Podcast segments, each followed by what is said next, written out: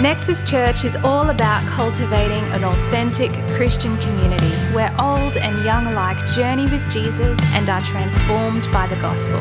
May we be challenged and inspired by the power of His Word. Good to see you all. How we going? Feeling relaxed? Feeling good? Can we thank the worship team? Fantastic job, guys, as always. All right, you're welcome to grab your seat. I feel like it's only fitting because Pastor Beck shared her, shared her story of skydiving, I should share mine quickly. And it's a little bit different to yours because it happened out in rural New South Wales, so it's, it's not so stringent around red tape and those kind of things. We were doing it as a fundraiser, and I was able to go out to this little airport, and we hopped on a plane that I think was just kind of retrofitted. It used to be a crop duster, and we hopped in it. And I had my guy that was my, my instructor, and he looked like what you would expect an instructor to look like uh, out in the middle of a paddock. And uh, he took me onto the plane, and it was me and two other people, and we were definitely too heavy for this plane. And so it's, it's going up, and, and we're going up, and it's, it's feeling a little sketchy at this point. And then he tells me at this point, I have to climb out onto the wing before we can actually release ourselves. Because it didn't have a big, you know how normally they have the big doors and you you feel like you're a Navy SEAL about to jump off. This was like a, a, little, a little plane that they do that, and you have to then hug the wing. And I'm, like, I'm ready, mate. Let's do this dance. And so I was hooked into him, but he had it all the way out, and so I had to climb out holding the wing. He then goes, All right, ready, pulls himself in close to me, and then just drags me off the wing. And uh, needless to say, I learnt the reality of skydiving and it was no longer just a concept for me. So I, I really love that, that story and that idea of something that was a concept that it's now a reality. And it's kind of a bit of what we're touching on tonight.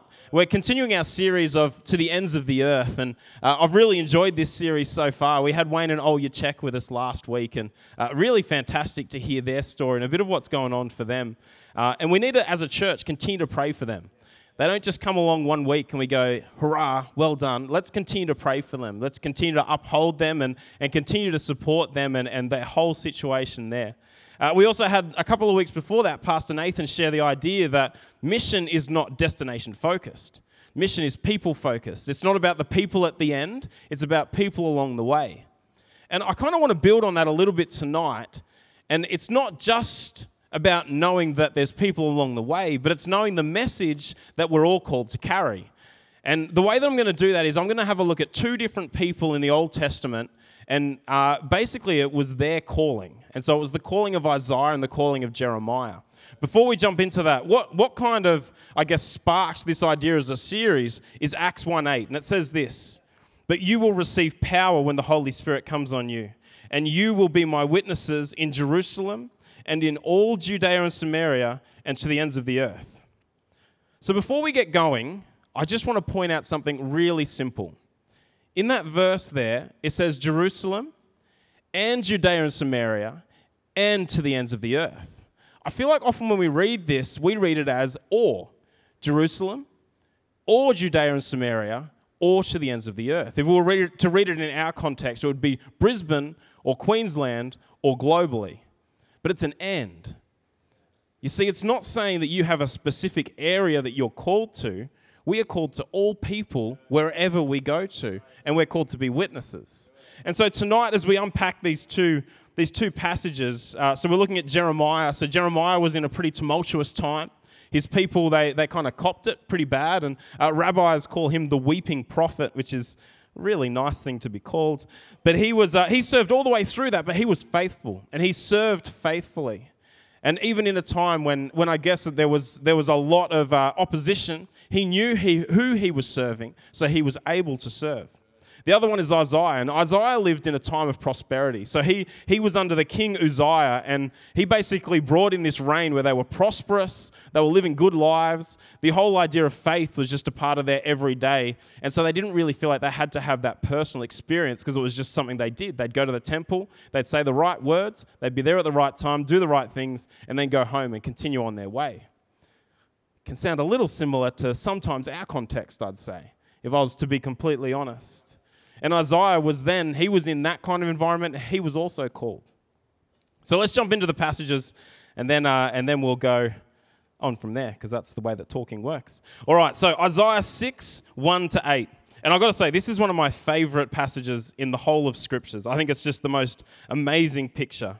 In the year that King Uzziah died, I'm just saying Uzziah, I don't know the right way to say it. Uzziah, Uzziah. I saw the Lord high and exalted, seated on a throne, and the train of his robe filled the temple.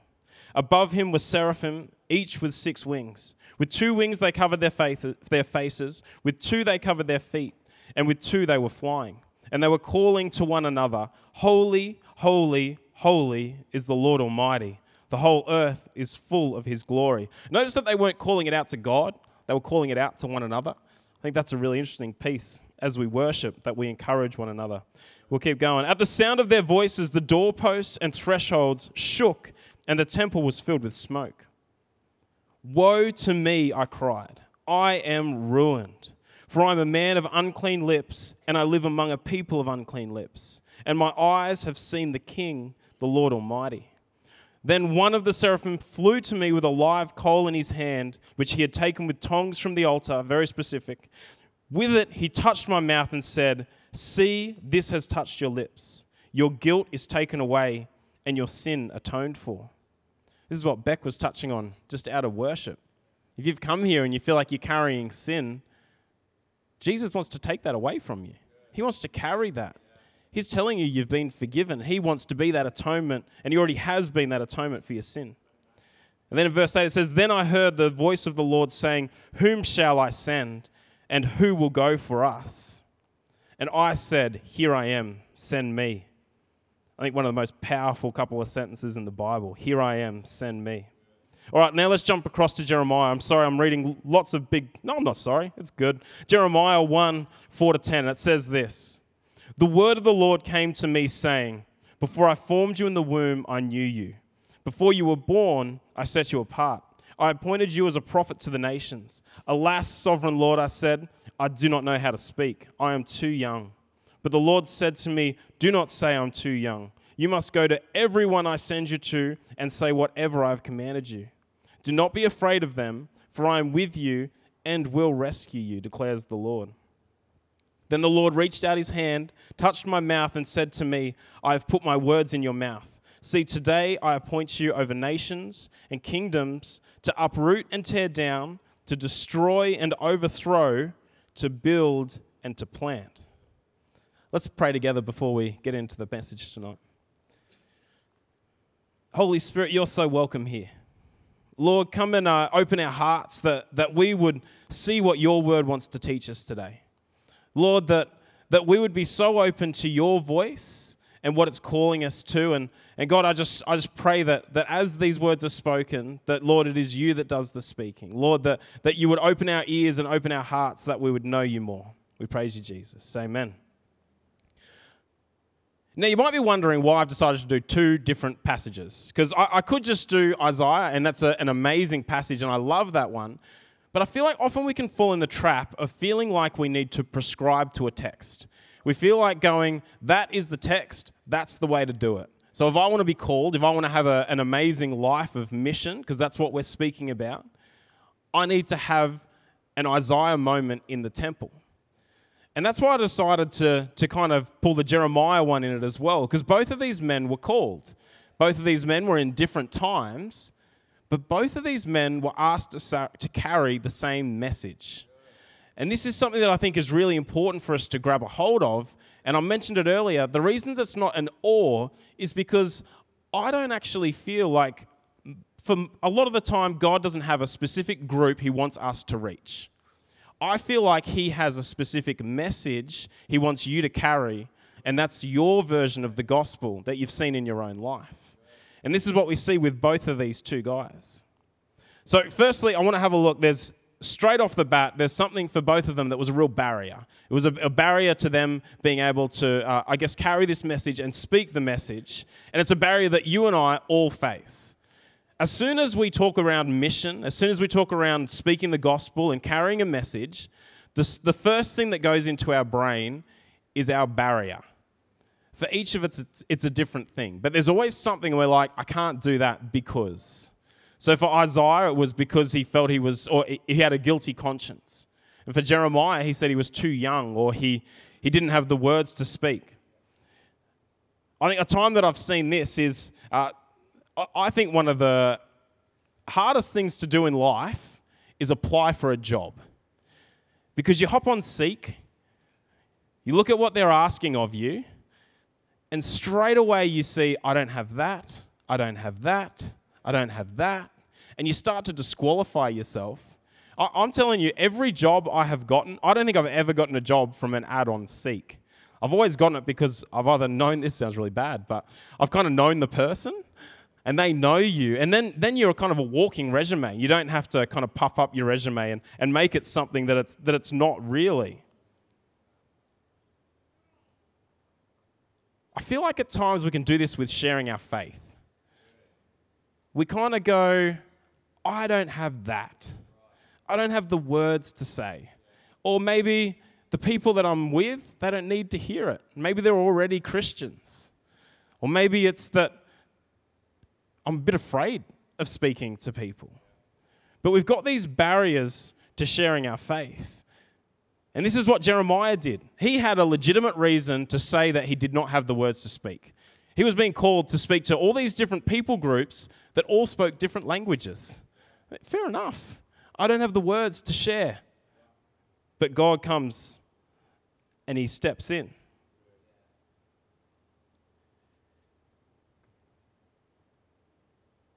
I'm not sure whether I want to go to this bit or not. No, I'm going to go here. I'm going to go here.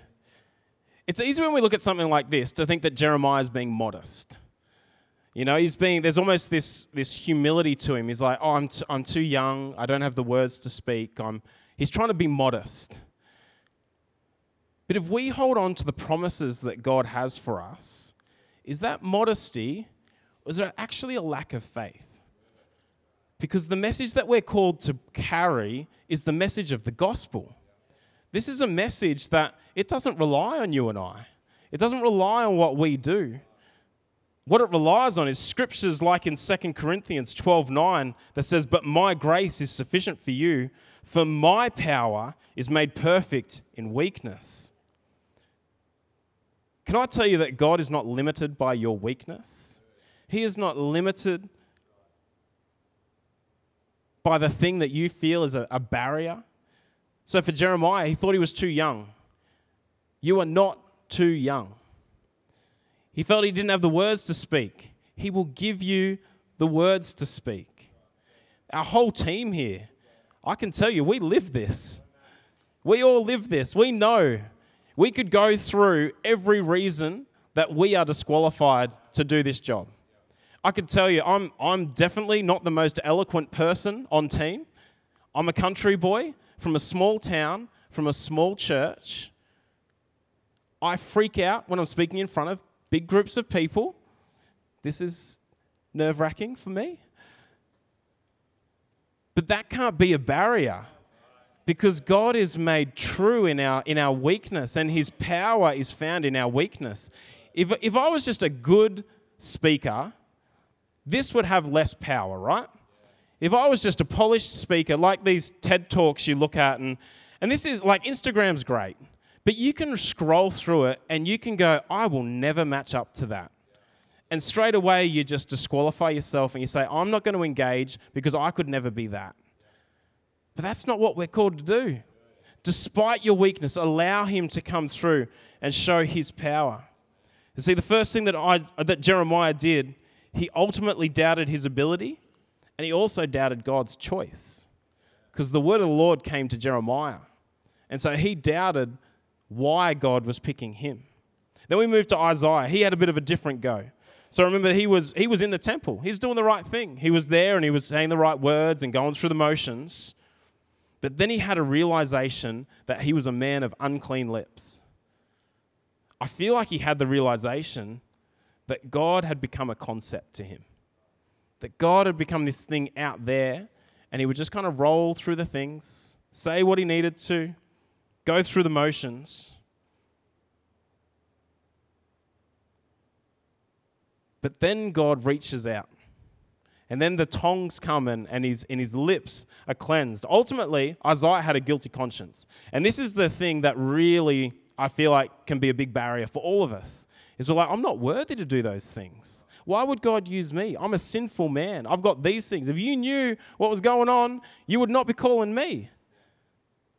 But God has a way again. In Romans 8, it says, There is therefore now no condemnation for those who are in Christ Jesus. You know, Isaiah had a guilty conscience and he doubted his, his integrity. But when you are called, your past does not disqualify you. And someone needs to hear that tonight. Your past does not disqualify you from being called to carry this message. So I need to ask you what is that thing in your own life that you feel like is a barrier? What's the thing that is stopping you carrying this message? This whole idea of to the ends of the earth is that we carry the gospel message and that we walk with it and we, we speak it to those we come in contact with. What is the barrier? Because I can tell you that barrier might actually be the very thing that God wants to use to bring, bring people into his kingdom. And so be willing to say, This is the thing. Jeremiah was pretty straight up. I'm too young. I don't have the words. But God's like, No, it's cool. I'll give you the words. I don't care how old you are. You're carrying my message. You can carry it well. So that's the first, the first barrier, or the barrier for, for many of us. So now I just want to jump into, as I said, the message that we're all called to carry. And I did say, I feel like all of us have a specific message or a specific version of the same message uh, for the people we come in contact with. And that message is this we all need to be ruined. Cool? We all need to be ruined. This is pretty confronting. The, um, I'm just going to jump into a story here because this will help illustrate it. A couple of weeks ago, um, we did a first aid course um, here at church, and, and those who were on the course will probably know where I'm leading with this. We um, basically, you, you do, as you all know, for first aid, you have to do practical things. You have to do compressions on Terry the torso. He liked to call it Harry the half human, but I prefer Terry torso.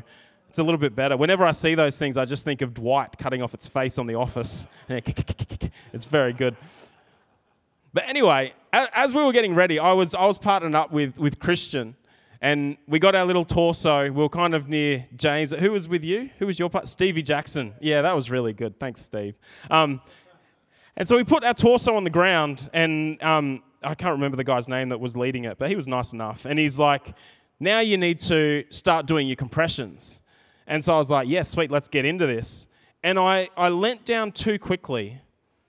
And there's certain noises that you can hear in a, a big room of people that you don't want to hear.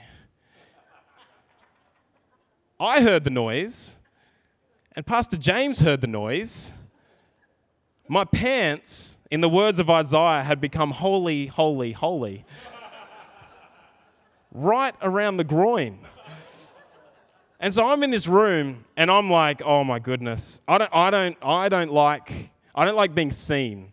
My my dream is to be swallowed up into a little shadow somewhere and hide in a back corner. And so I'm kneeling on the floor in front of this torso, thinking I've gotta revive this guy, but I just want to stitch up my pants. And I'm I'm there ready to do compressions. And James is, of course, loving it because he's like, oh, I can see that your pants are ripped. There's aircon where there's not meant to be aircon. And, and essentially, my jeans were ruined. And I'm sitting there, and I did my compressions because I, you know, you have to do the course. And then I say to, to old mate who's running it, I'm like, I'm really sorry, but I've ripped my pants. I need to go change my pants. And I thought I'd gotten away with it. I thought, no one knows. We're all good. And then Pastor James decides to pipe up and go, Where are you going, Andy? You're going to change your pants and I was going to change my pants. And this idea of something being ruined. So these, these jeans were cheap jeans. Rebought the, for them from some cotton on factory for 20 bucks. And jeans, let me tell you, you get what you pay for with jeans. If you get cheap jeans, they're going to rip. Guys, don't get cheap jeans. It's not worth it. Yeah, thank you. Um, and so I knew that these jeans were ruined, but I'm also a cheapskate. If I've got one pair of jeans that works, I'm not buying another pair of jeans.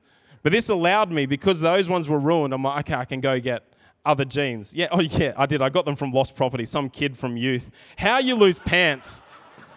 How you lose pants at youth, I have no idea. But one Friday night, apparently there's a kid rolling around with no pants on.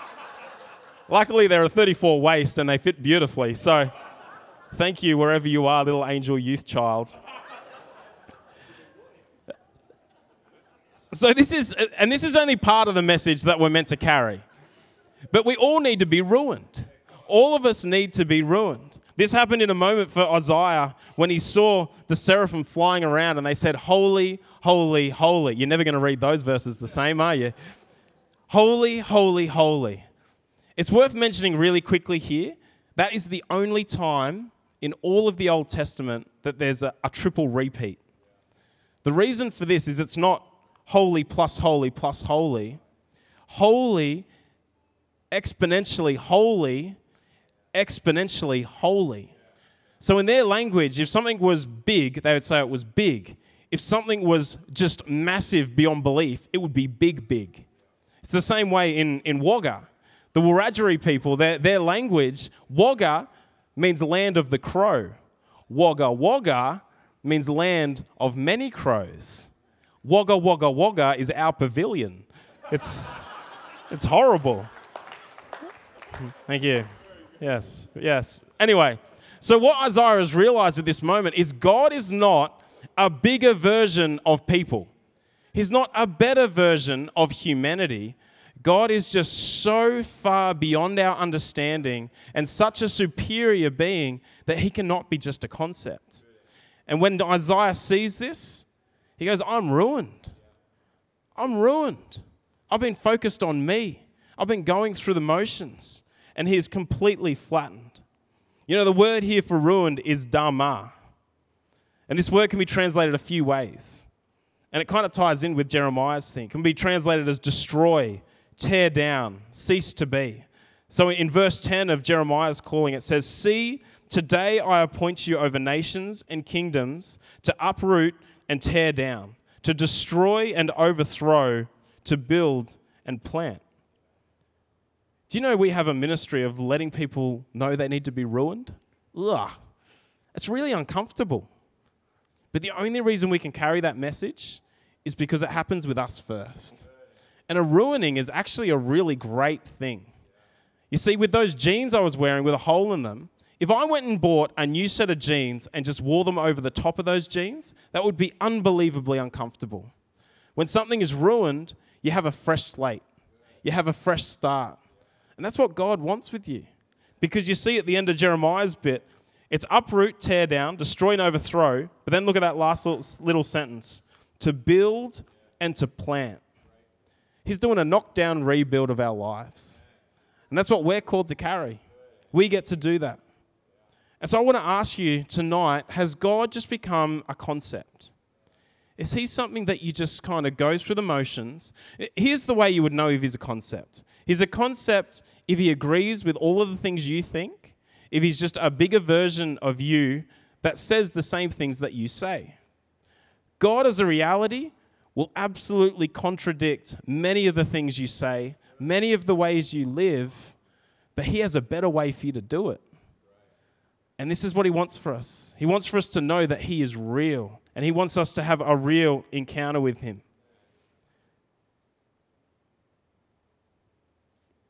it's important to know that God's grace doesn't hurt us. As I, as I talk about this, it can, it can kind of feel like I'm saying, God wants to ruin us, He wants to destroy us, and He's going to hurt me. God's grace heals you. That's what it comes in and does. It levels it out, and then He starts to build again, and He starts to build you up again. I know this is true in my own life. I had a moment where I felt ruined. I felt completely flattened. It was after I did my knee, I'd been dealing with my anxiety, and I was like, I'm done. I've got nothing else to offer. And in that moment, I felt like God started rebuilding. And it was a long process, but He had a level to work off because He'd removed the old me, He'd removed the ego, He'd removed the, the I guess, the, the facade that I was living. is like, no, nah, we can start again. We can do this. I can build you up. I can make you into something great. Not for me, but for Him. And here's what's good God doesn't leave us in a ruined state. And this is, this is the second part of what we need to carry. See, often we like to do just the second part or just the first part, but we need both of these part of the message. And these are the messages that we need to see in our own life. He gives us a fresh set of jeans. How good's that? When He ruins us, or when we feel ruined, He's like, I've got something fresh for you. I've got something new to give you. You know, when God calls you to do something, He's going to give you everything you need to do what He's called you to do. You know, for, for Jeremiah, he said, I don't have the words. So what did God do? He came and touched his mouth and gave him all the words he needed. For he said, I'm ruined. I'm a man of unclean lips, as if I can carry this message. So what, is, what happens is the seraphim flies over to the altar and cleanses his mouth and says, You are now clean. Your sin is atoned for. You know, Jeremiah's given a, a, another promise in his calling. He says, he, he, says, Don't be afraid. So God says, Do not be afraid to him. And, and if we were to do kind of a, a personality assessment, I'll invite the team to come join me. If we were to do a kind of a personality assessment of Jeremiah, we'd probably say that he was anxious and fearful as a guy. He was, he was afraid. He was constantly afraid and he was constantly anxious. As soon as the, the living God has just spoken to him and said, I want to use you, I know you, I formed you. And his response is, I'm too young and I don't have the words. But he doesn't stop at do not be afraid. So that's not what it's about. He then goes further and he says, For I am with you and will rescue you. And I love that phrase because you know what that says to, to Jeremiah? You're going to need rescuing. I'm going to put you in situations where you need me to come through and pull you out of it. I'm going to put you in situations that you are outside your comfort zone and you need me to supernaturally do my thing. Do you know we are all called to be in situations where we rely on God to step in and intervene? This to the ends of the earth, borders are open. We can travel again. And I want to encourage you, young adults especially, if you feel like there's a bit of a tug on your heart and you're like, oh, maybe, maybe missions is for me, go do it. Go live. Go carry the message of the gospel. Get out there because that's what we're meant to do. But you can also do that here. You can do that here in Brisbane. You can do that wherever you go because it's, it's not about the destination, but it's about the message that you're carrying. You know, that promise, what that, that shows to me, it's like when you say to your child, you can jump from there, I'll catch you when you are that child and you're perched up on that, whatever is a tree or something, a roof, and your dad or your mum says, Jump, I can catch you, you just trust them. You know they're going to catch you. And this is what God is saying to Jeremiah. He's like, Don't be afraid, I will rescue you, I will catch you. This is a promise. I'm promising to be there for you, I'm promising to pull you through this. And this is the message that we are sent with. And so, why don't you jump to your feet?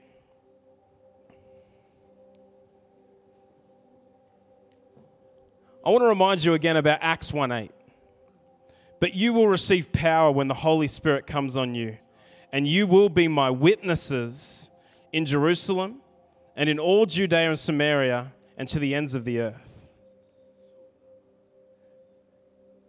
Do you know I think a lot of the time the reason we struggle to share the gospel is because we try to put words and concepts to it. But you're called to be witnesses. We're all called to be witnesses. That means we're called to share the thing that we've lived out.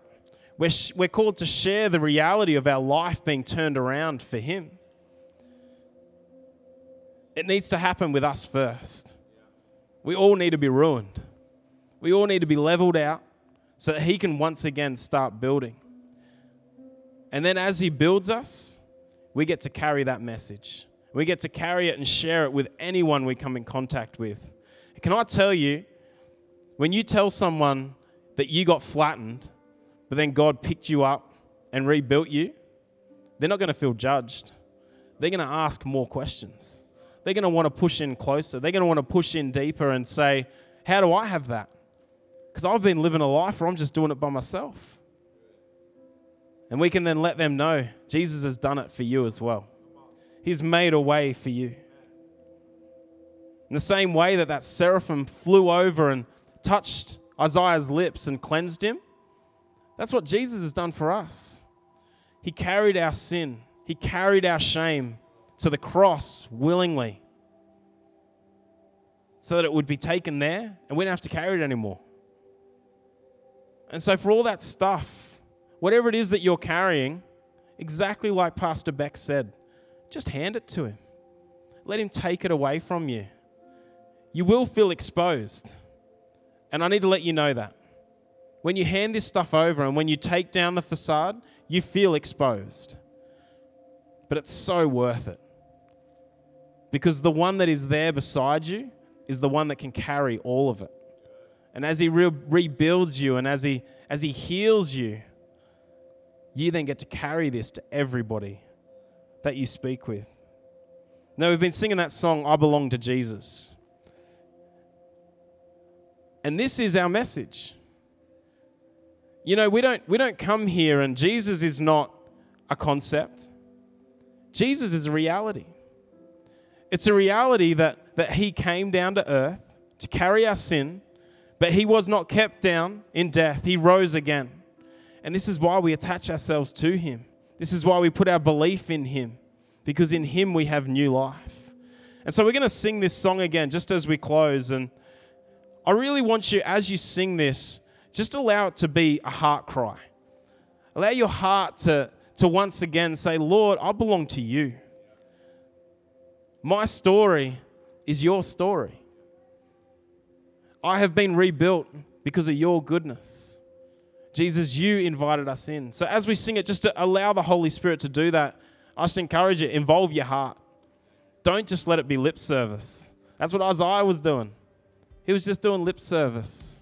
But when he encountered the reality of God, his life was changed forever. We hope this message encouraged or perhaps even challenged you in your Christian faith. Our pastors meet regularly with people to pray and support them, and we extend this invitation to you. Please let us know if we can contact you to offer support. Simply call the office or visit nexuschurch.com.au.